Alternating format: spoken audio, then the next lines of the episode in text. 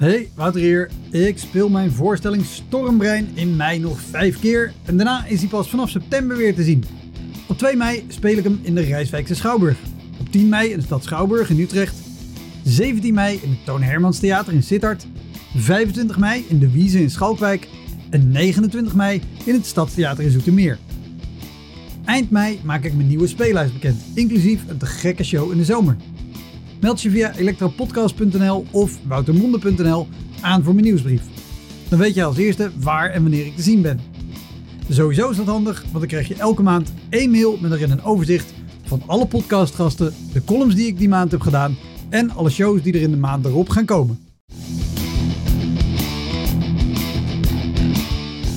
Welkom, mijn naam is Wouter Monde. Dit is de Elektra Podcast. Een podcast waarin ik met collega's herinneringen ophaal aan shows die ze liever waren vergeten.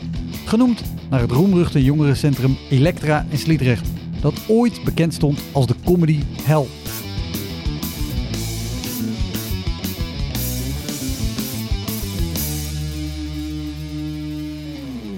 Deze keer in Elektra Podcast Patrick Nederkoorn. Een cabaretier die toert met avondvullende voorstellingen. Een zekere angst is me niet vreemd, moet ik je zeggen, voor, eh, voor die, eh, die groep. Ja, ja. Maar, Oh, grappig. maar als ik moet kiezen tussen de katholieke ouderenbond en de middelbare school, dan weet ik het inmiddels wel hoor. Patrick is behalve cabaretier ook een veelgevraagd presentator. Hij is columnist bij het radioprogramma Met het oog op morgen en hij is te horen bij Spijkers met Koppen. Hij was genomineerd voor zowel de Nederlandse Hoop als de Polifinario en hij won de Annie M. G. Schmid-prijs.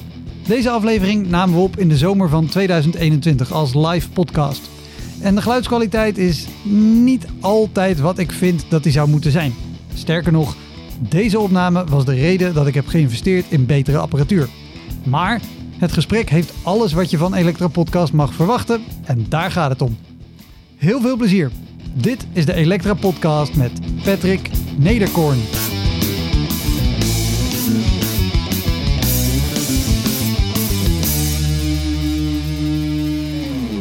Dus we beginnen met de katholieke ouderenbond. In, ja, dat is, kijk, het punt is, er komen allerlei hele kleine voorbeeldjes komen erop.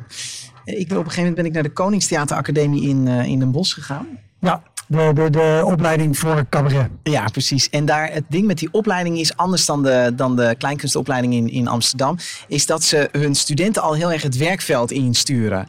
Dat is ook gewoon simpelweg omdat er geld verdiend moet worden. Dus, dus dan, hup, dan staat er weer een student voor, eh, voor een habbekrat. Terwijl die opleiding heel veel geld krijgt. Een, een optredentje te doen. Maar er was een reeks optredens voor de Katholieke Ouderenbond. En eh, wij dachten, nou, daar moeten we wel echt met een paar mooie nummers aankomen. Dus ik ging op een gegeven moment het nummer Semproen zingen. Dat is een nummer wat Jos Groot heeft. Heel relaas over de, over de Tweede Wereldoorlog. Wat Jenny Arian fantastisch gezongen heeft ooit. En eh, wij stonden in, eh, in eh, Theater aan de Parade op het podium. En de doek gaat open. En we zagen dat iedereen aan tafel zat. Maar nou ja, op een gegeven moment ging je dus een heel heftig lied over de Tweede Wereldoorlog. Maar niemand draaide om. Dus ook de mensen die met hun rug naar het optreden zaten, die bleven met hun rug naar het optreden zitten. Ja, het is klassiek natuurlijk, je hebt het Ja, honderd keer gehoord. ja. Maar dat is dus op weg hier naartoe, dacht ik, oh ja, dat is nog gebeurd en dat is nog gebeurd. En zo zijn er wel talloze... Maar dat lijkt me ook heel heftig als je zo'n... Kijk, eh, het is al vervelend als je gewoon grappen staat te vertellen of een verhaal of, of, of een luchtig lied. Maar als je ook nog Nee, het was, het was, het voor de slachtoffers van de oorlog was het een extra trap na hoor, die daar gegeven werd. Ja, nee, het was, ja, het was wel pijnlijk. Ja, ja. Nou, het pijnlijkste, maar het, ik, ja, het pijnlijkste optreden wat ik in deze categorie heb gehad, was ook via de Koningstheater Academie. Het was ook voor, dat was voor, ehm, eh, hoe heette dat nou? Iets met Meander of zo, iets, maar zo'n ook een zorgorganisatie. En we hadden eigenlijk heel weinig gehoord. Behalve dat eh, Anna, de directrice van die opleiding, die zei: Je moet Verzoel gaan zingen. Dat is een lied van Brel. Maar het is echt zo'n heel groot theaterlied. Het gaat over een man die tegen zijn vrouw zegt: van, Ja, ik ben al met jou hiermee naartoe verhuisd en daarmee naartoe verhuisd. Maar nu ga ik nooit meer met je mee. Ik ga alleen daar en daarheen. En het wordt groter en groter. En uiteindelijk gaat hij toch mee met die vrouw. En dat is een heel boosaardig lied en zo. Wat, wat we echt wel, ja, de gelegenheid moet wel passen, zeg Ja. Nou, dit was bij ehm eh, Me- mee, mee nog iets heette het? Nee heette het denk ik gewoon. Nee. En eh, dat, eh, dat was dus een oudere club. En wij moesten daar gaan optreden. Dus ik dat nummer ingestudeerd met Hera van Willik. Die had eh, een accordeon voor het eerst bespeeld. En wij, maar we wisten niet waar het was. En we wisten ook niet precies hoe het zat. Maar we wisten dat we dat moesten doen. Nou, wij kwamen in Den Bosch in echt een soort jaarbeursachtige setting. Gezellig. Maar in die hal waren er allemaal steentjes waar hulpmiddelen voor echt hoogbejaarden zeg maar, verkocht werden. en dan komen we daar binnen en we denken, waar is het podium? Nou, het ding was dat de organisatie bedacht dat van we doen geen podium, maar we gaan een optocht door de hal doen. En uh, het klinkt alsof dit niet waar is, maar het is dus echt gebeurd. Uiteindelijk heb ik uh, een uur lang. Dat, uh, ik had alleen dat lied, dus Verzoel gezongen. Omdat Hera kon alleen maar dat begeleiden. Met haar in een rolstoel zittend om dat te spelen. Ik daarachter dat lied zingend. En achter mij een hele lange rij met mensen met allerlei hulpmiddelen. Met rollators, met krukken. Dat hebben we een uur lang door die hal heen gedaan. Ja, dan, dan, maar ja, dan denk je wel, moet ik door met deze opleiding? Snap je? Dat is ook toch, en dus ook niks verdiend. Want het is geld ging naar die opleiding. Dus het was, het was, uh, ja, dit was wel ernstig, moet ik je zeggen. Ja. Vooral inderdaad het contrast met de opleiding die, die heel trots zichzelf promoot als de enige HBO-cabaretopleiding in Nederland. Ja, ja, ja, en dan nog één voorbeeld van die opleiding dat tegen had. De Gestelse buurt. In Den Bosch heb je een wijk. Dat is zo'n zo'n een beetje niksige wijk of zo. Weet je, heeft niet echt karakter of zo. En dat, was, dat vond ik op zich al heel grappig gevraagd. De gemeente Den Bosch had aan de Koningstheateracademie gevraagd... kunnen jullie een project opzetten waarbij je die wijk smoel geeft?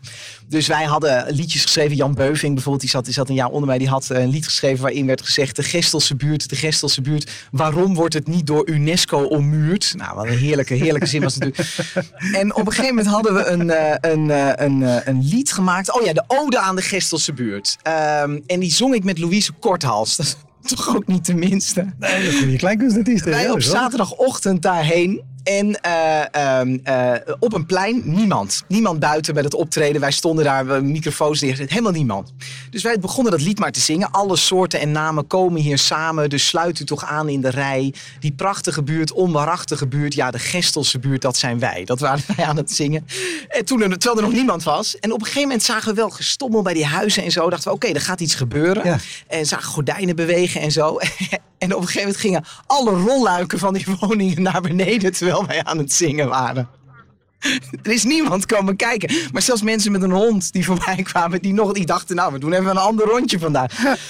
het was een, uh, ja, dat is die opleiding. Dat ik daarna überhaupt het vak nog ingewild heb, is eigenlijk een, uh, een raadsel. Oh, wat, wat, wat, is er pijnlijker? Mensen die weglopen bij een show of mensen die gewoon in hun huis zeggen, ik doe de rolluiken naar beneden? Ja, het was heel pijnlijk. Maar, kijk, het ding is ook het fijne, ik heb wel geleerd bij die opleiding werd je heel erg um, eigenlijk opgeleid tot solist. Maar door dit soort projecten heb ik wel geleerd hoe fijn het is om met anderen te spelen. Ik ben ook wel benieuwd hoe jij, hoe jij dat ziet. Want jij speelt vaak solo, toch? Alleen maar. Ja. Eigenlijk heel af en toe doe ik dingen samen. Want ik maak de Q-Musical voor Q-Music. Ja, ja, precies. Nou, dat doe ik met Edo Berger. En wij doen ook wel eens die Q-Musical voor bedrijven. En dan is het heel fijn inderdaad dat je met z'n tweeën bent. Ja. En ik moet zeggen, dat zijn eigenlijk altijd leuke shows. Want het concept is heel duidelijk. En wij kunnen dat met z'n tweeën heel makkelijk doen. Maar dan, je bent wel blij dat je met z'n tweeën op zo'n plek aankomt en denkt, waar zijn we nu weer beland? Of dat je met z'n tweeën denkt, oké, we gaan nu iets moeten schrijven over een grote keukengigant. Ja. ja, precies. Wat gaan we hier in vredesnaam over verzinnen? Ja, ik hoorde mij laatst, ik weet niet meer hoe het heette, maar bij een heel lullig bedrijf zeggen, uh, bij bedrijfsoptreden, wat, wat, lijkt het me leuk om hier te werken. Maar ja, dat was gewoon echt, was gewoon echt niet waar. Toen dacht ik wel, oh ja, het is, je mag best af en toe je ziel verkopen, maar je hoeft hem niet al zo op een blad al te geven van hij is niks waard. weet je? Dat, dat, was, dat was wel, uh, maar bedrijfsoptredens heb ik ook al veel gedaan, ja. En soms is dat echt fantastisch. Uh, maar het is ook wel eens dat, het, dat mensen er helemaal niet op zitten te wachten. Ik heb een keertje op, um, ik weet niet of dat de SS Rotterdam was, maar uh, toen... Het schip. Ja. Niet de legerafdeling. Niet de legerafdeling, nee, nee, nee. Nou, ik spreek af en toe wel op in Duitsland tegenwoordig. Dat is ook heel grappig. Maar, maar uh, Waarover later meer, want ja, daar was ik inderdaad heel benieuwd Daar heb ik nog niet helemaal... Uh, nog, uh, ik spreek het zeg maar zo slecht dat ik nog niet kan inschatten of het een goed optreden was of niet. maar um, hier was het in die boot zo dat iedereen, dus er was een bedrijf, die hadden de hele dag een congres gehad. En die kwamen op die boot. En dan tijdens, ja, ik wist toen nog niet dat je daar nee tegen moet zeggen. Maar tijdens de borrel zou er dan een optreden van mij komen. Maar zij hadden blijkbaar niet, ze wisten niet dat ik kleinkunstdingen deed. Dus ik stond daar liedjes van Jeroen van Merwijk en zo te zingen. En het was publiek dat gewoon wilde borrelen. En die gingen, en dat schip had allemaal niches. En je zag mensen echt zo steeds verder in die niches gaan staan. En dan stond je op een gegeven moment op een soort leeg. Nou, een beetje de Gestelse buurt, alleen dan in schipvorm, zeg maar. Het was echt, uh, ja, dat zijn wel verschrikkelijke, verschrikkelijke ja. werkoptredens. Ja, ja. Maar ja. Uh, en wat je zei net in, in de aanloop al, ik wist toen nog niet dat je daar nee tegen moet zeggen. Ja. Waarom, waarom zou je daar nee tegen moeten zeggen? Of waarom zou je daar nu nee tegen nou, zeggen? Nou, het is, ik, ik zal je zo meteen zeggen dat ik het, het, het omgekeerde soms ook wel denk hoor. Ik vind dat wij comedians en cabaretiers soms ook wel heel erg hechten aan dat het allemaal in een zwarte dosis in een theater is. En dat allemaal heel netjes moet zijn. Terwijl ik doe ook best wel veel buitentheaterdingen of festivalvoorstellingen. En dan is de, de, de, uh, de gekte en de wildheid en dat je keiharde muziek op de achtergrond hebt en toch iets probeert te maken. Die kan ook heel sfeerverhogend zijn.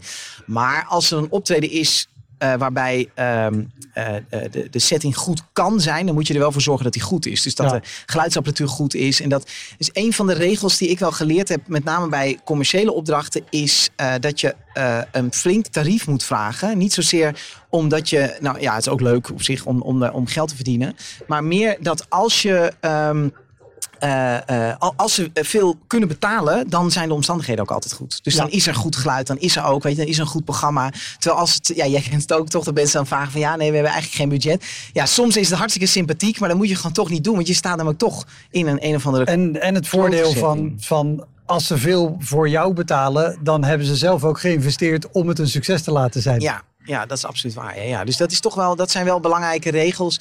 En je moet ook wel echt kijken waar je in het programma zit. Weet je, of mensen niet al helemaal nou ja, al helemaal geen zin meer hebben en zo, weet je. En ook naar de plek. Kijk, dat, dat, kijk, er waren twee verhalen die ik echt wilde vertellen. Die hebben ook met Amersfoort te maken. Het eerste, het eerste verhaal, dat heb ik al wel eens verteld, maar dat is wel een soort van, ja, een soort, en een soort trauma en ook een soort eh, wake-up call of zo. Maar ik was denk ik elf. En je moet je voorstellen, mijn oudste broer is 11 jaar ouder. Dat is een, uh, en, en die, dat is een metal freak. En, en, en het is helemaal, dat is zeg maar een wilde jongen. En ik, ja. ik kom daar achteraan. Ik ben best wel een, ja, een, een, een, net, een net jongetje. Maar hij heeft mij altijd. Een colbertje aan. Heel, ik heb er ja. netjes, een colbertje aan en zo. Weet je. Nou, hij heeft mij helemaal opgepookt altijd. En op een gegeven moment, door hem werd ik heel erg fan van de Schreeuw van de Leeuw. Dus wij keken samen naar de Schreeuw van de Leeuw. En hoe lomper Bob de Roy was, hoe leuker wij dat vonden en zo. Maar ondertussen waren mijn ouders lid van de Griffemeerd Synodale Kerk in Amersfoort, waar een bonte avond georganiseerd werd. nou, ik met mijn broer, ik zeg, wat zou ik eens gaan doen op die bonte avond? Want ik wilde wel optreden, dat leek mij leuk. Nou, toen hebben we een scène van Bob de Roy gekozen, waarin hij uitlegt, uh, zeg maar, een, een, een soort uh, les geeft over het vrouwelijk geslachtsdeel. maar dat vond mijn broer heel leuk, want die dacht, lijkt me echt heel grappig als mijn broertje dat in die kerk gaat doen. En ik had helemaal geen idee van, het zou wel eens ongepast kunnen zijn. Want ik dacht, ja, ik ga niet, het is niet zondag om 11 uur, het is vrijdagavond. Dus we zullen toch wel enige vorm van humor hebben daar. Dus ik weet nog heel goed dat ik daar ging optreden. Mijn moeder, mijn moeder zat in de zaal. Mijn, en mijn broer ook, maar met vrienden, die stonden achterin. En ik kwam op en ik ging die scène van, van Bob de Roy doen. En mijn moeder die had iets, iets, iets een trui of zo achtig iets aan. En die, die, had, die ging tijdens het optreden, verdween zij zo steeds meer in die trui. Die zag ik steeds. En mijn broer werd steeds enthousiaster. en ik, ik heb dus voor die kerkgemeenschap, dat, waren, het bleken dus allemaal leden te zijn, weet je heb ik uitgelegd hoe, uh, hoe uh, een voorzien uh, functioneert. Wat op zich denk ik voor sommige aanwezigen misschien best wel goed was om dat ook, ook te weten. Maar um, toen werd ik van het podium afgehaald. En dat is echt een heel groot trauma geweest. Want vooral ook, dus allereerst dat je optreden onderbroken wordt. Omdat ze zeggen, ja, dit kan gewoon niet. Dat ja. is echt heel erg. En omdat mijn moeder zich, zich zo geneerde. Dus ik zat een enorm loyaliteitsconflict. En twee dagen later moest ik weer mee naar die kerk. Oh. Dus ik kwam die kerk binnen waarbij iedereen zo naar mij keek van uh, dat, dat, was, dat was niet oké, jongen. En uh, dat optreden zal ik. Ik weet echt nog dat ik toen dacht: als ik ooit nog optreed, dan moet ik wel weten voor wie en waar het is. Ja, want ik wil net zeggen, je was toen elf. Ja, dat, was echt... dat, dat, je überhaupt later hebt bedacht: nou, weet je wat, ik ga een opleiding doen waarbij in het curriculum zit dat ik in een rolstoel over een beurs ja. voor hulpmiddelen moet. Ja, het is wel goed om te zeggen. Er zijn ook optredens gelukt. Hè? Het is ook, ja, ik weet dat dat niet de vraag van deze podcast is, maar het is niet alleen maar deze optredens. De, de reden dat je hier zit is omdat er veel meer optredens wel lukken dan, dan, dan waar we het hier vandaag over maar hebben. Maar om mijn ouders dan credits te geven, dat was het tweede optreden wat met Amersfoort te maken heeft. Ik heb hier een keer in Theater Thuis, daar hebben we het al over, toen was ik begin twintig. Dus was ik echt wel bezig van wat voor voorstelling zou ik willen maken. En ik vind het goed als een voorstelling te maken heeft met iets wat je in je leven bezighoudt, waar je vandaan komt of zo. Ja. Dus ik had een voorstelling gemaakt over mijn, over, over mijn ouders. Op basis van dia's, gênante dia's die ik van ze gevonden had. Uh, maar het ding was, zij kwamen kijken. En ik, die voorstelling was, die was, het was een eerste try-out. Het was allemaal nog niks. Ik stond er, maar dat is een heel klein theater. Zij zaten op de eerste rij. En zij hadden vrienden uitgenodigd. Zij wisten ook niet wat ik ging doen. Dus het was best wel gênant. En ik liet foto's zien waar mijn vader laveloos op een luchtbed ergens op een vakantie lag en zo. En dat was echt, dat was echt een slecht optreden. Echt heel slecht. En uh, dus ik heb daarna mijn ouders een paar dagen niet gebeld. Ik geneerde me helemaal dood. En toen belde ik ze op. En toen zei mijn moeder, en dat vond ik prachtig, die zei toen... Luister, eh, ik begrijp het dat jij eh, grappen over ons wil maken. Dat is een goed onderwerp voor een cabaretier. Maar maak dan wel goede grappen. Wow. En bedankt, man. Ja, maar toen dacht ik wel... Toen was ik niet meer bang om iets te doen waar ik hen voor...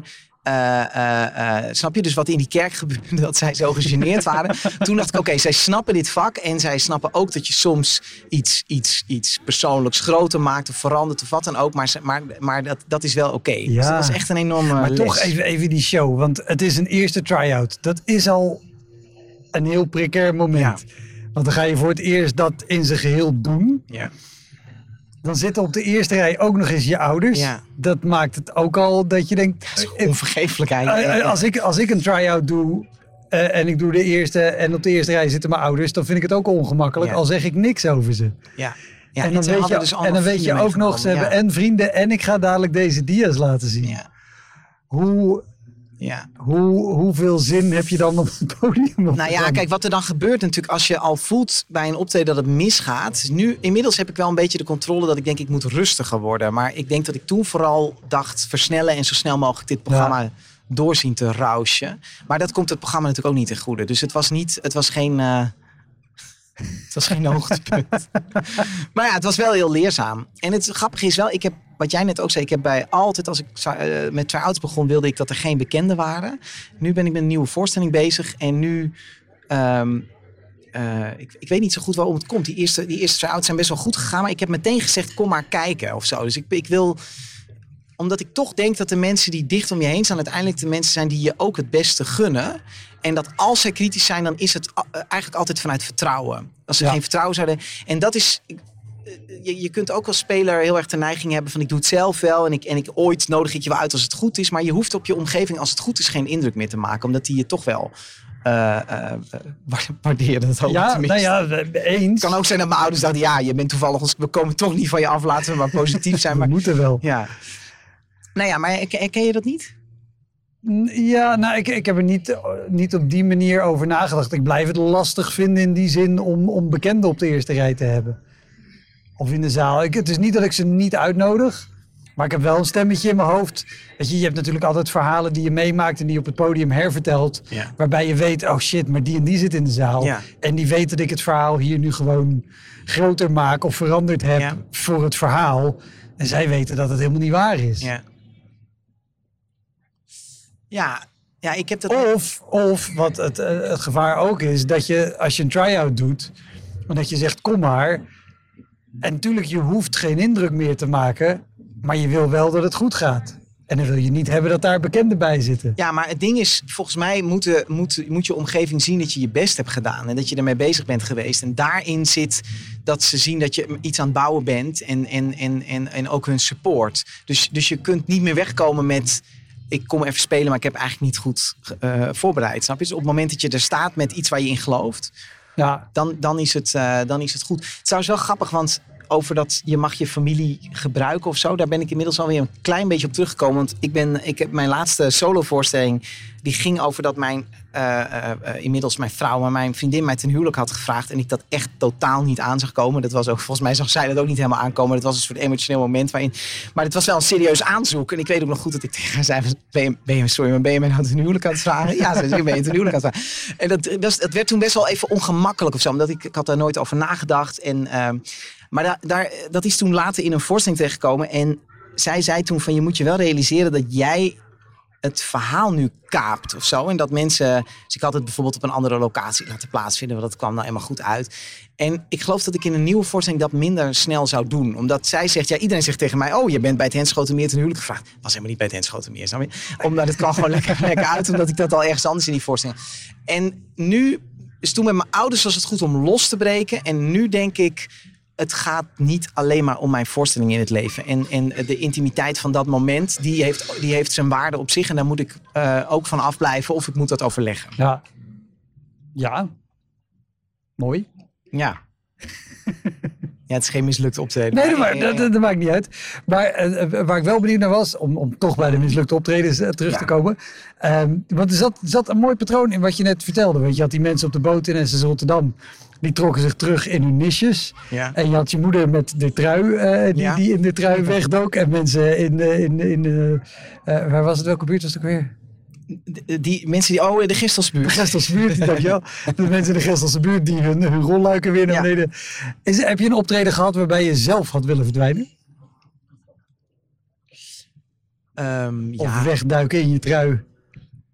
ja dat, dat, heeft dan, dat zijn die. Ja, ik heb nu niet meteen een heel concreet beeld. Ehm, maar dat zijn die momenten waarop je heel erg gaat versnellen. Ja, je zit er wel eens ontzettend naast. Eh, ik, ik had een keertje in Uden, toen speelden de meiden van Los voor mij. En die hadden zo die, echt die hele zaal helemaal omver gespeeld. En toen kwam ik met een heel geëngageerd politiek verhaal aan zetten. Waar je echt, je voelde de middelvingers uit die zaal. Van echt zo de mythe op. Dat is het enige optreden in mijn leven waar van tevoren meer kaartjes verkocht waren voor mijn optreden dan na de preview. Dus er zijn mensen die hebben na afloop gezegd, nou, die slaan me maar over. Daar had, ik wel, daar had ik wel willen verdwijnen, geloof ik, ja. En eh, heb je dat ooit meegemaakt of niet? Wauw. Ik weet dat... Je is geannuleerd het optreden daarna. Ik had een preview gespeeld. Nou, dat, was me, dat is me nog nooit gebeurd, ja. hoe- Ik heb er niet gespeeld. Ik vind het heel mooi hoe wij... Hiervoor af kwam je naar me toe en we hadden het over de podcast. En zei je, vind je het nog wel leuk? Want het zijn ook vaak dezelfde verhalen. Ik zei, ja, maar veel dingen zijn hetzelfde. Maar ik word ook nog elke keer verrast door verhalen. En het is toch altijd anders. Ik heb in ruim 80 afleveringen nog niemand gehoord die een preview heeft gespeeld. Die ervoor heeft gezorgd dat het optreden is geannuleerd. Dat is ook echt heel erg. eigenlijk. Ja.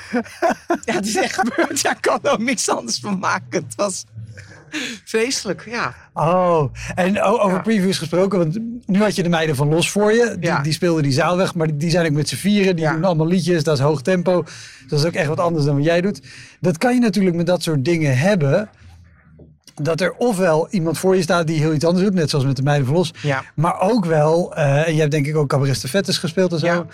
Eh, waarbij je met meerdere mensen op een avond speelt. Dat de zaal komt voor een van de andere artiesten. Dat jij opkomt en dat ze ook denken, oh dit. Of dat je echt gewoon totaal geen match hebt met, met het publiek. Is je dat wel eens gebeurd? Eh, ja, vast. Heb ik niet, niet meteen een. een ehm, Ja, ik moet. Dit is niet helemaal een antwoord op je vraag, maar ik eh, heb het een keer als moderator meegemaakt. Dat eh, ik moest een previewavond presenteren, dus ook verschillende acts. Dan komen mensen natuurlijk sowieso niet voor jou, je? die komen voor die acts. Of het was een previewdag in Utrecht in de stad Schouwburg. En daar waren de hele tijd optredens eh, die dan later in het seizoen zouden, zouden terugkomen. En het begon met Theater Utrecht, waar er 40 mensen komen kijken. Een andere act waar 40 mensen. En op een gegeven moment kwam iemand die zei: alles zit vol. En toen zou er een preview komen van de musical Mamma Mia. En, eh, eh, en die hadden een heel kort soundcheckje gehad en zo. En die kwamen op. En die hele zaal, stampensvol, 400 man. Ik presenteer. Eh, ik zeg, nou ja, we hebben nu weer een act van 20 minuten. Fantastisch preview van de voorstelling Mamma Mia. Geniet ervan, het wordt geweldig. En ik loop af en ik dacht, ja, ik zeg wel 20 minuten. Maar die soundcheck was wel heel kort. Bleek dat ze één lied hadden ingestudeerd. Maar er waren dus 450 mensen naar een preview van Mamma Mia gekomen. Waar Antje Montero één lied zong. Dus ik liep naar achter. Er was een hele, hele crew mee. Ik zeg, jongens, kunnen we nog een interview doen? Want ik heb net gezegd, de komende 20 minuten krijgen jullie... Nee, nee, nee, we hebben, maar, we hebben maar één lied. We doen ook niks anders ook. Dus zij is klaar. Toen moest ik weer het podium op. En toen zei ik, ja, het waren de kortste 20 minuten uit jullie leven. Maar wat was het genieten, hè? Nou, dat... De enige die erop moest lachen was de theaterdirectrice. Die vond het geweldig. Maar het publiek was echt woest. Ja, dat was wel... Ja, maar ja, daar moest ik toch wel heel erg om lachen. Want het, ja, het was gewoon echt een heel dom misverstand. Eh, Ja, maar hoe lang, hoe lang duurde de avond daarna nog? Want je moet nog een paar keer terug. Was dit Ja, maar het wisselde de heet. Het publiek ging de heet het weg. Dat was het ding. Dus er was de heet het geen publiek. Opeens is iedereen blijkbaar gekomen. Oh, Het was dus alleen maar voor die 3 minuten 40 van dat ene liedje van, eh, van Antje Montero. Oh, man. Maar die ja, dat zijn wel. Ja, er is nog, ja. Het is nog één, één, één verhaal waar ik. Toen ik dacht van ik ga deze podcast doen, dacht ik, oh, dat is ook toch echt wel heel pijnlijk geweest. Kijk, ik ben niet zo geschikt voor uh, uh, optredens voor middelbare scholieren. Dus je, dus ik ben natuurlijk toch, je ziet gewoon aan mij dat ik uiteindelijk toch ook gewoon geen stoere man ben of zo, weet je. Dan kom ik met mijn va politieke verhaaltjes aanzetten, probeer ik nog een beetje jong te zijn. Het mislukt gewoon altijd. Nou, ik was op een gegeven moment uitgenodigd. middelbare scholieren is, is best een is aparte categorie ja. om voor te spelen. Ja, dat is, ook, dat, is, dat is absoluut waar. Ja. En toen speelde ik in Brielen. Heb je daar ook gespeeld met voor middelbare Nee, dat, dat genoegen heb ik nog nooit mogen smaken. Nou, ik dacht, het is, ik had een verhaal dat ik toch altijd al in mijn voorstelling vertelde over een docent. En toen dacht ik, ik vraag eventjes, uh, want het was over mijn lievelingsdocent. Ik vraag eventjes aan wie is jullie lievelingsdocent? En toen dacht ik daarna, dan vraag ik ook meteen, en wie is eigenlijk, wie is de minst favoriete docent van de school? Ja, ja. Maar het zorgde voor heel goed contact met die leerlingen, snap je? Want die waren echt helemaal op mijn hand. Die vonden het meteen leuk. Ik had heet het grapjes over die, over die man maken. Maar, maar want ik, ik schoot in de lach omdat ik dacht, oh, maar dat is typisch zo'n vraag dat zo'n zaal scholieren al gewoon... Ja, die gaan roepen. Spoort. En dat duurt ook weer een eind voordat je die weer... Nee, nee, nee, dat was heel grappig. Dus, want, want ik kon daar dus op inspringen en zo. En dat, dus dat werkte voor mij in die zaal heel erg goed. Maar toen kreeg ik een, een tijdje later kreeg ik een brief thuisgestuurd van de docent in kwestie, die blijkbaar genoemd was en in de zaal als begeleider had gezeten. En uh, wat ik natuurlijk niet wist, maar die had al een moeilijke periode op school. Zeg maar. Ja, het, is zo, het is zo erg. Maar die had allemaal krantenartikelen uitge, uitgeknipt over mensen die beledigd waren over iets. Gewoon in, in, het, in, in het algemeen. Dus iemand had op tv iets gezegd, iets erg. En dan had hij allemaal uitgeknipt, had hij allemaal erbij gezegd van weet u wel wat u doet en zo en helemaal dat. Maar ik dacht, ik moet, ik moet naar die man toe, snap je? Dus ik, ik, dit, dit is verschrikkelijk. Het is echt nooit mijn bedoeling geweest. Ik ben gewoon En ik dacht ook van ja, kom, je moet er ook wel tegen kunnen. Dus ik weer naar Brielen, wat met openbaar vervoer echt een helse tocht is. Nou, ik daarheen. Toen kwam ik in die school. En uh, toen zat daar echt iemand die gewoon, daar was gewoon niks meer van over van die man. Dus toen dacht ik, oh ja, maar dat, ja, maar dat, komt, komt natuurlijk niet door mij, snap je? Dat was dus al heel erg. Nee, maar jij hebt er nog even een trap nagegeven. Ja, en dat, maar toen, dus ik, ik ging daar best wel gewapend heen. Van ik dacht, je moet er tegen kunnen en joh, uh, maak het niet zo groot. En toen zag ik hem en toen dacht ik echt, dit, dit, dit, dit, was, dit was echt, ja, dit is een hele vervelende samenloop van omstandigheden. Maar ik kan alleen maar zeggen, het, het, ja, het spijt me echt. Vond het echt vreselijk. Oh, en, en, weet je nog dingen die je over hem gezegd hebt? Nou ja, ik heb gewoon, ja, ik denk zelfs dat ik het aan die leerlingen gevraagd heb. Ik wist ook niet dat hij de begeleider was. Snap je? Dus ik heb gezegd, wie is dat dan? En wat, wat gebeurt er dan? En ja, hij zat in die, in die, in die ruimte. Ja, ja. Dat, oh. dat, dat vond ik. Dus dat is wel zo'n moment dat je. Dus het was niet het moment zelf dat ik weg wilde vluchten, maar wel waar ik daarna wel wakker van heb gelegen. Dat ja, ik dacht, ja, ja. En, dan, en dat vind ik ook de lelijke kant van ons vak. Dus wij hebben natuurlijk al snel de neiging dat we één iemand tot pispaal moeten maken om, om het geheel erbij te halen. Daar ben ik wel mee opgehouden. Ik, ik vind het altijd heel gevaarlijk als er, als er scholieren in de zaal zitten om dat te doen. Ja. Juist omdat ik altijd bang ben dat ik iets over iemand zeg of die een, een naam geef of zo, weet je wel.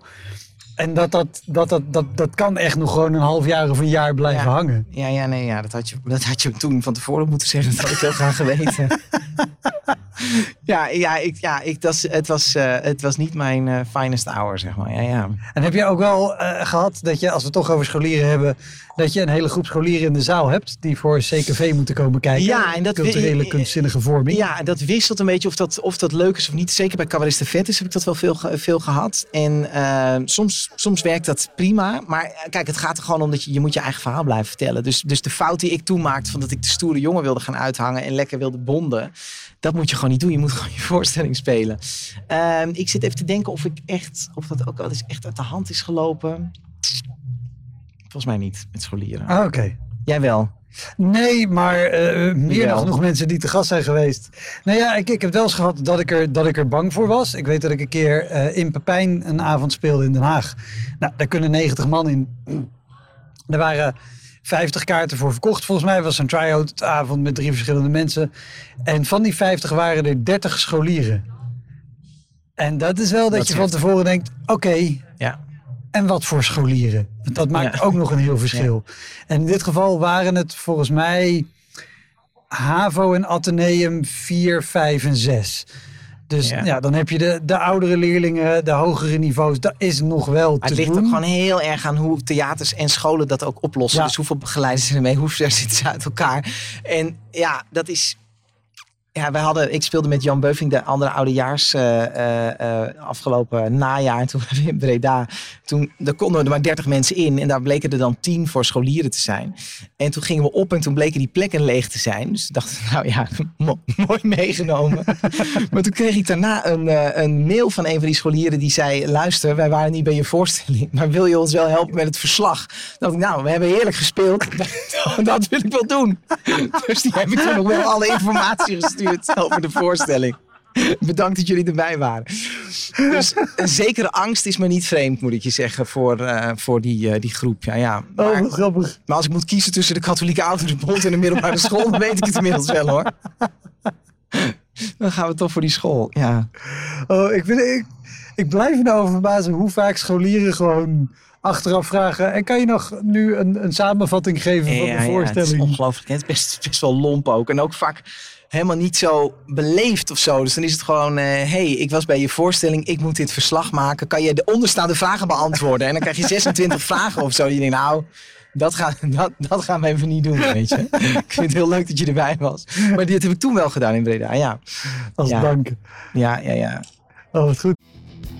Hoi, Wouter hier. Wist je dat er al meer dan 160 afleveringen van Elektra online staan? Dus het kan heel goed dat je net die aflevering hebt gemist met een comedian of cabaretier die jij echt helemaal te gek vindt. Op elektrapodcast.nl kan je makkelijk zoeken op de naam van de gast. En daar kan je ook heel makkelijk doneren of crewmember worden om mij te steunen bij het maken van deze podcast.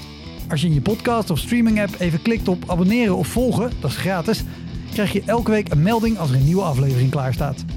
Oké, snel weer terug. Van de week hadden we elkaar aan de lijn. En eh, toen zei je, ik reed van het weekend naar Den Helder. Oh, ja. En toen dacht ik, oh ja, Den Helder. Daar ben ik ook nog eens finaal de bocht in gegaan. Nee, nee, nee, nee. nee. Dacht ik. Nee, nee, nee. Ik Heb ik verkeerd gehad? Ehm, maar het was wel de dood. Maar eh, ik zal je vertellen wat er gebeurde. Ik, ik, eh, ik presenteerde een con- congres in de Zevenscoop. Oh, ik moet dit misschien niet het, al te specifiek zijn. Dan ben ik nou al geweest. Sorry. We moeten het even... We moeten, wacht even. We maken een andere stad van en een andere bioscoop. Het was, ik was in Apkoude in eh En... ehm, eh, daar was ik een congres aan het presenteren. En eh, van tevoren had ik een mail gekregen van iemand die zei... ehm, eh, ik, ik wil heel graag dat je mij aankondigt tijdens dat congres. En, want ik wil iets bijzonders doen. En dus ik zei, nou, dat gaan we niet, dat gaan we niet zomaar doen. Ik ga niet zomaar wild vreemd. Ja, zei maar ik ga mijn geliefde ten huwelijk vragen. En eh, ik, nou, ik zal niet al te lang opbouwen, want je voelt natuurlijk al wel aan waar het heen gaat. Dus hij, ik, ik vraag hem naar voren en hij was helemaal, ik had hem van tevoren gezien, helemaal in. en eh, en eh, zij, ik, ik, ik had haar natuurlijk nog niet gezien, maar hij zei ja, het is fantastisch en we zijn er al heel lang over bezig. Dat zei hij letterlijk, we zijn al heel lang over bezig. En hij ging een heel verhaal houden en hij eindigde en ik zag dat zij naar beneden keek en begon te schudden. En het duurde best wel lang voordat ze opstond. En toen kwam ze zo, ja, echt ja, wel een soort van enthousiast voor ons of zo, maar, maar ook echt ge, ver, verbeten is eigenlijk het woord, denk ik, dat podium op. En toen zei ze ja, ja, ja. En ik dus helemaal, de- ik weet je, dat eindelijk de Robert en Brink in mij, die komt er natuurlijk naar boven. Weet je. Ja, dus ik zo hartstikke leuk. En wat, en wat, waar hebben jullie elkaar leren kennen? Dat moest één minuut zijn, weet je, maar je maakt een heel groot ding. We hadden bloemen gezet en zo.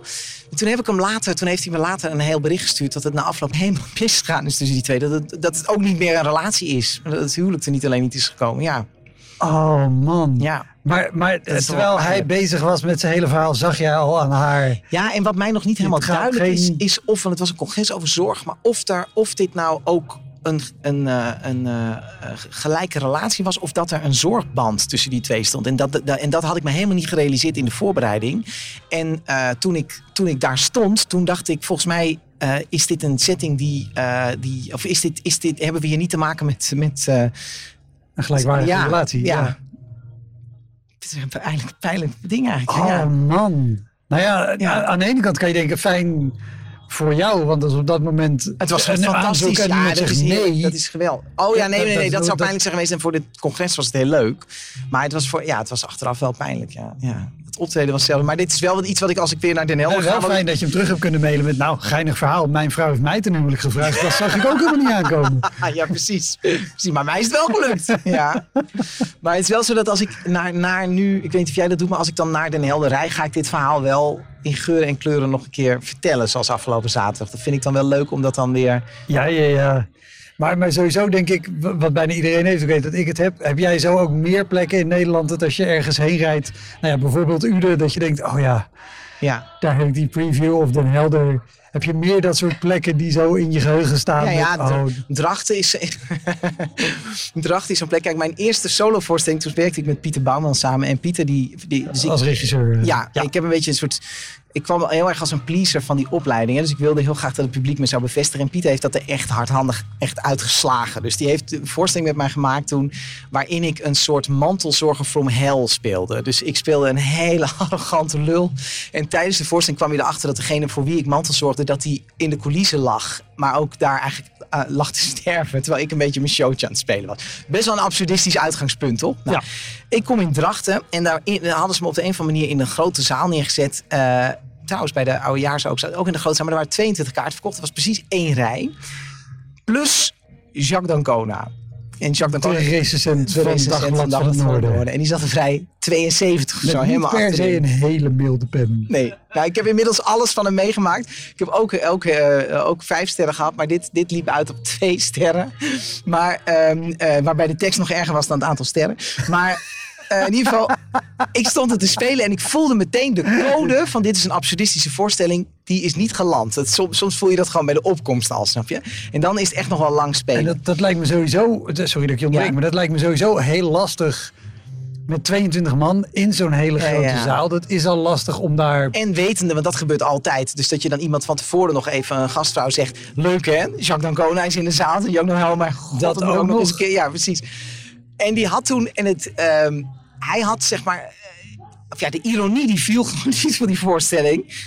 En eh, ik ben best wel, ik heb die voorstelling laatst teruggezien. Ik ben, ik ben er best wel trots op. Dus ik vond echt wel gelaagd eigenlijk hoe dat gelukt was. Maar het was gewoon, het, gi- het ging helemaal niet, zeg maar. Maar uiteindelijk ben ik die, ben ik die, die vrouw of die patiënt dus ook zo aan het vermoorden waar het publiek bij is. Snap je? Omdat de voorstelling door moet gaan en zij er doorheen ligt te kuchen. Nou, maakt het allemaal niet uit. Maar ehm, dat viel dus allemaal niet. Maar dat hij had ook niet begrepen. Hij, eh, in die recensie lijkt het alsof hij denkt dat ik dat echt aan het doen was.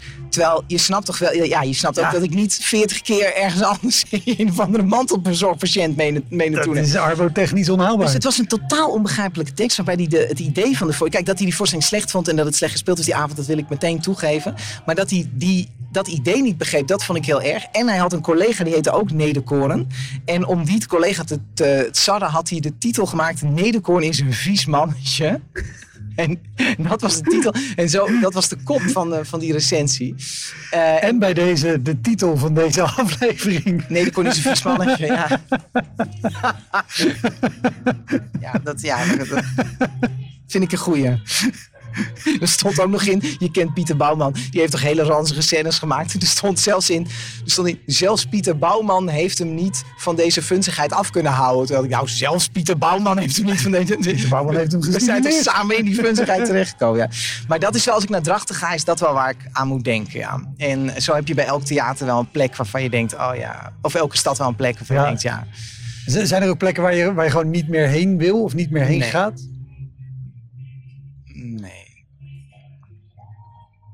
Nee. of plekken misschien waar je juist heel Maar ik graag geloof, heen gaat? ik, geloof er ik ook niet, ik geloof er ook niet zo in hoor. En je, hebt, je, hebt soms wel, nou, je gaat soms wel ergens heen met dat je denkt, de vorige keer was het niet fijn. En dan blijkt het nu heel leuk te zijn. Ja. En het omgekeerde gebeurt natuurlijk ook wel eens. Dat je denkt, nou, de vorige keer was het kat in bakkie en, eh, en, eh, en, eh, en dan is het heel ernstig. En zelfs het gevaar dat je denkt, vorige keer was het hier fantastisch. Ja, en je dus eigenlijk met begint. dat gevoel het podium opgaat. jij noemde net Pepijn, toch? Pepijn is zo'n plek die eigenlijk altijd een uiterste is. Dus ofwel het is daar heel stil en heel erg pijnlijk, of het is heel gul en fantastisch. Maar daar, zit, daar, daar speel je nooit een beetje of zo, of een, of een wel lekkere avond of zo. Het is altijd het een of het ander. Dat zijn wel, om te try-out te zijn, dat de fijnste plekken, vind ik. Ja? Ja. ja, omdat je namelijk heel veel leert van die, van die pijn. Net zoals voor weinig mensen optreden.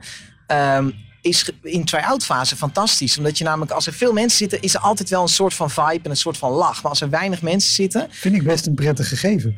ja, dat is, ja maar niet als je nog aan het maken bent. Want dan moet, je nog, dan moet het nog beter worden. Dus ik Ja. weet wel dat ik met die voorstelling die ik net noemde, was ik op Texel. Er waren twaalf kaarten verkocht.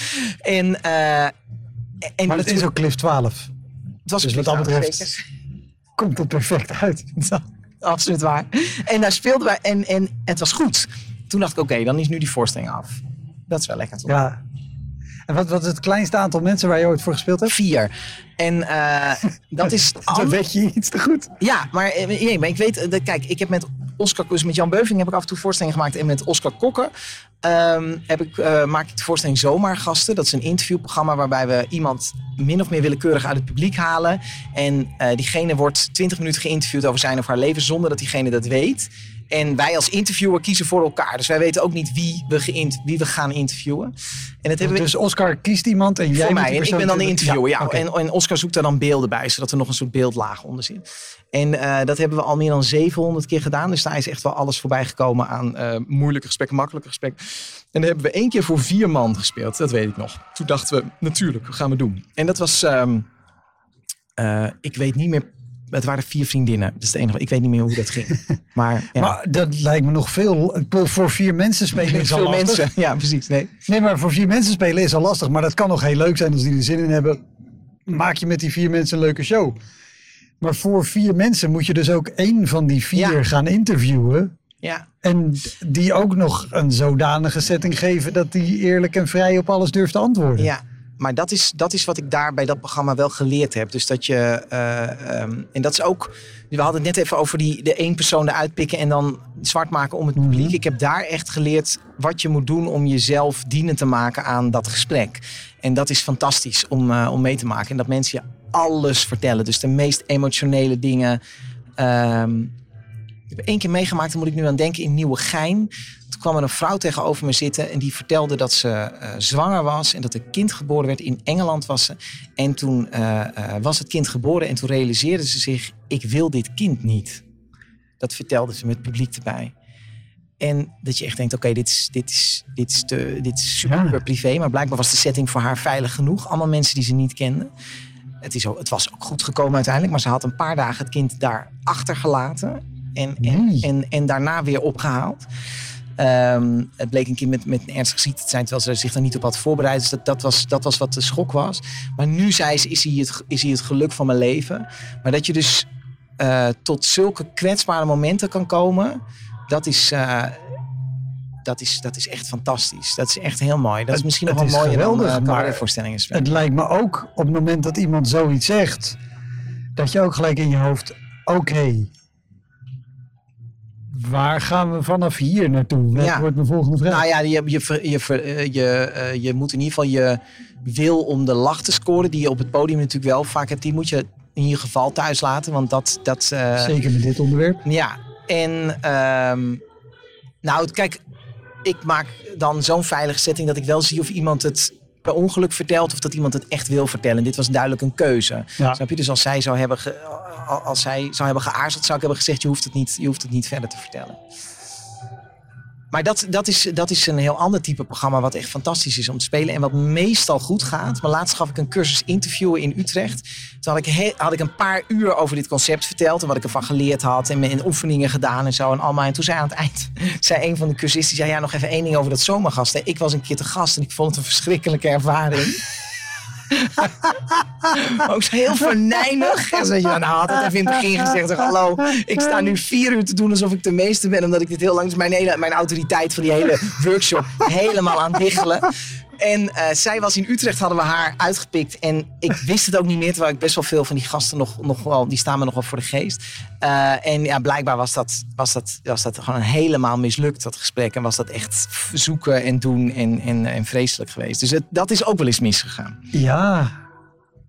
Oh man, maar dat is inderdaad, dat, je hele autoriteit is weg. Ja, het was volledig. Dus ik stond voor die workshop. We waren echt vier uur bezig. Hè, en ik was echt zo, dacht, nou, dit is echt leuk. Dit is echt leuk geweest. En het ergste is, ik moet ze binnenkort deel 2 van de workshop geven. Oh, Dus hemel. daar moeten we even op terugkomen, denk ik. Maar eh, ja, het zijn studenten van de Hogeschool Utrecht. Ja, ja, nou ja, dat kwam wel. Dat raakte me, ja. Ja, en weet je nog anders, anders dan die vrouw met dat, met dat kind? Want dat is ook gewoon een heel heftig verhaal. Ja. De- heb, je, daar zelf ook wel eens als interviewer met je bek vol tanden gestaan?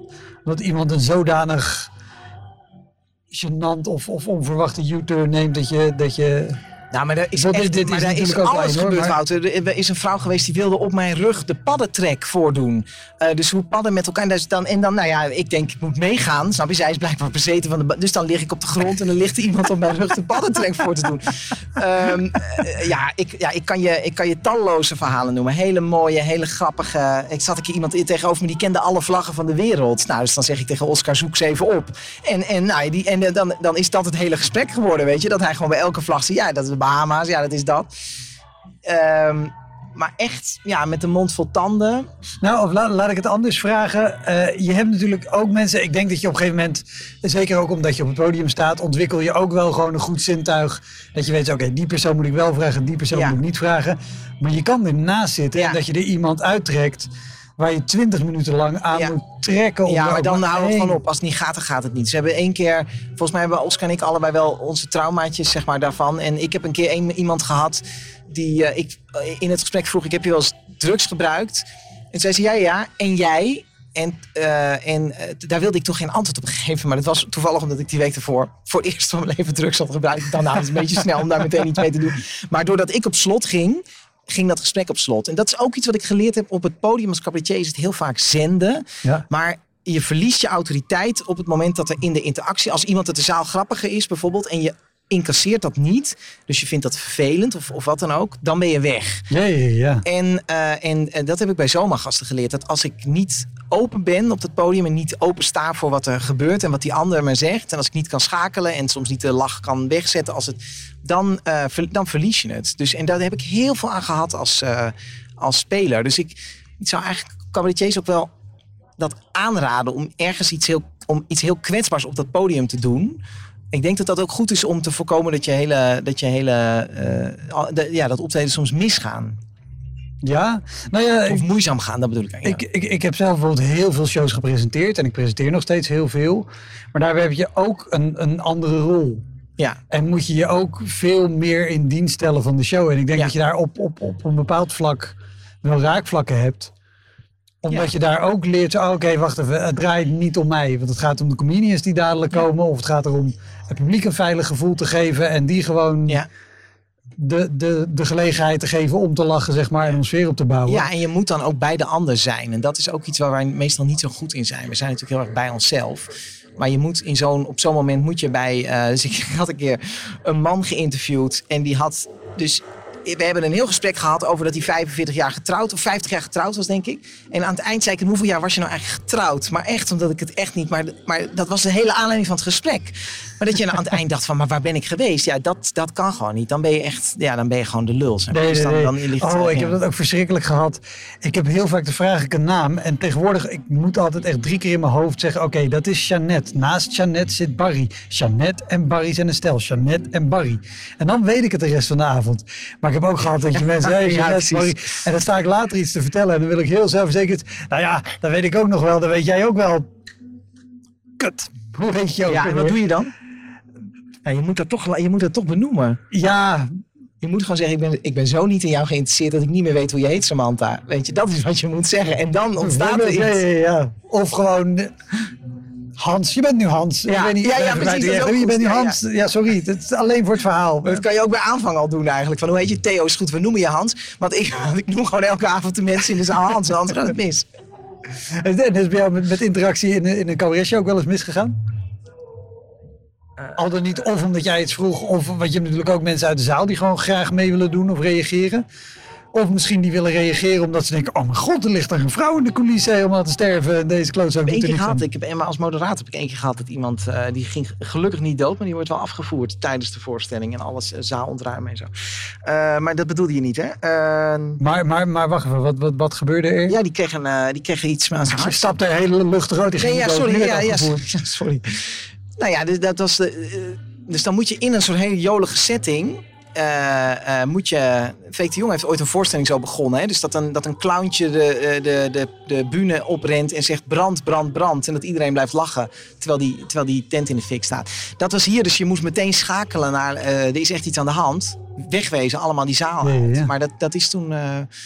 Eh, eh, dat, is goed, dat is goed gekomen gelukkig. Dus hij is, hij is eh, meegenomen. Ja, sorry, het is geen verhaal. Ja, Nee, maar nu- wel een, een, een heftig iets waar je mee te dealen hebt Ja. op het podium. Ja. ja, en waar je dus vooral daarna mee te dealen hebt. Dus die, je moet er eerst voor zorgen dat die persoon weggaat. Maar daarna is dat publiek er weer. En dit is toch dan gebeurd. En dan, dit, het kan dan niet zijn dat je dan je voorstelling gewoon af gaat zitten draaien. Dus dat is ook... Je moet je eh, dus niet alleen voor wie je staat en waar je staat, dat zei ik in het begin, maar ook wat er aan de hand is. Wat de setting is, of wat er net gebeurd is, dat moet je, dat moet je meenemen. Ja.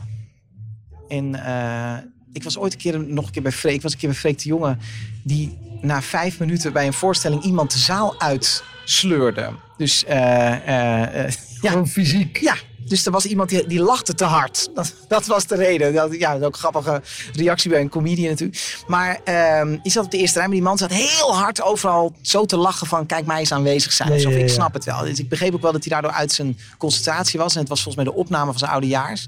En hij begon een discussie. Die man bleef maar doorgaan. Op een gegeven moment zei hij, ja, nu moet je weg. En die man wilde niet weg. En toen, toen trok hij aan hem. En toen, maar dat is de hele voorstelling is dat erbij gebleven. Omdat je gewoon dacht, van, heb ik, is, hoort dit erbij? Of wat, wat, wat, wat gebeurt hier? Is het, is het echt?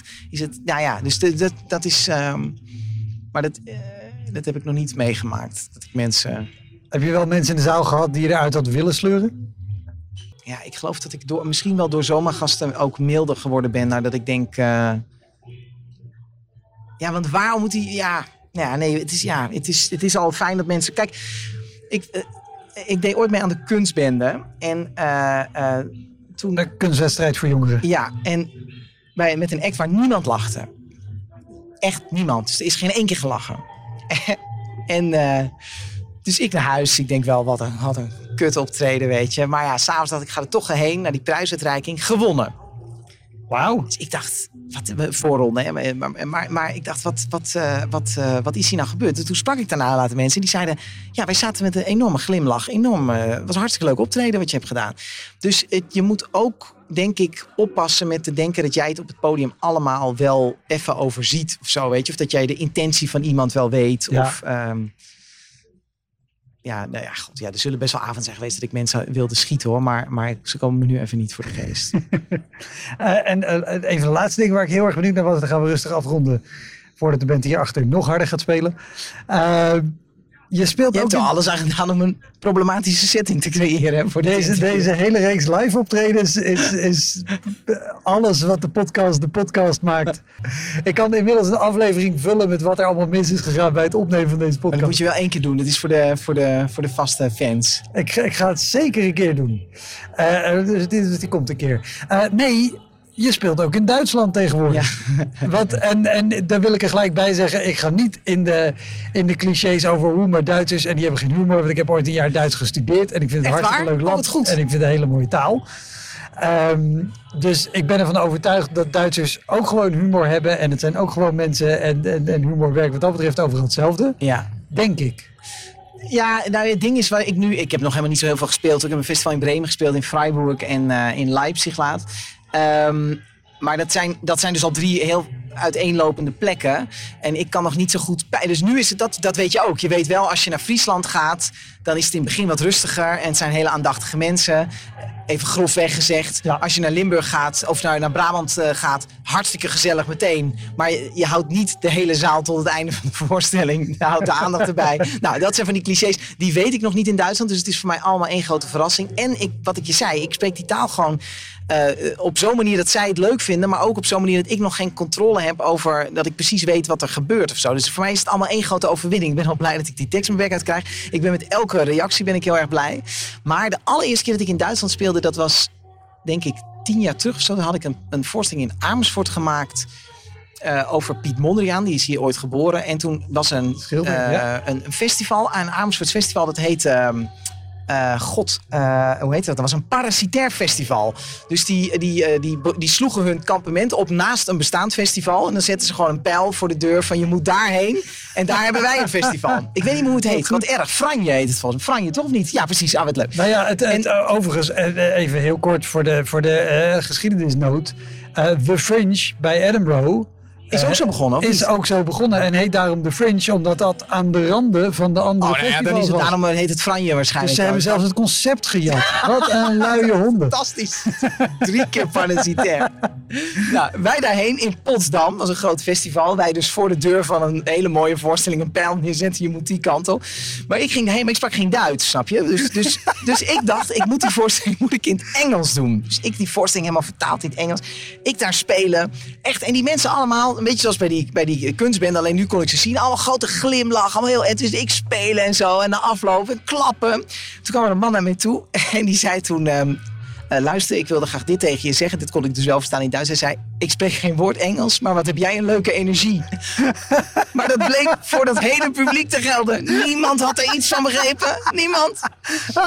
nou ja, dus ik zal ongetwijfeld heel vaak gefaald hebben in Duitsland. Maar ik heb het gewoon niet door. En daarom ga ik ook graag heen natuurlijk. Want het is gewoon, gewoon heerlijk om te spelen. Gek. Dankjewel man. Graag gedaan.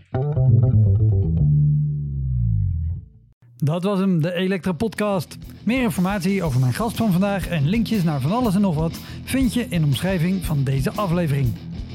Er staan ongelooflijk veel afleveringen online van Elektra. En op elektrapodcast.nl kan je makkelijk zoeken op de naam van jouw favoriete comedians en cabaretiers. Je kan daar ook eenmalig doneren of crewmember worden. Als crewmember betaal je maandelijks een klein bedrag, maar dan krijg je ook nog eens bonusmateriaal. Je luistert voortaan zonder onderbrekingen en je krijgt consumptiebonnen die je kan inleveren bij een show van mij. Ik vind het sowieso te gek als je een keer komt kijken bij mij. Dus ga naar woutermonde.nl, daar zie je precies waar en wanneer ik optreed. Of meld je aan voor de nieuwsbrief, dan hou ik je op die manier op de hoogte. En dan nog iets, elke vrijdagmorgen doe ik een column op radiostation Kink. Je kan die column terugluisteren als podcast. Hij heet Kink op de Week en je vindt hem in de app waar je ook deze podcast luistert. Oké, tot de volgende Elektra. Hoi!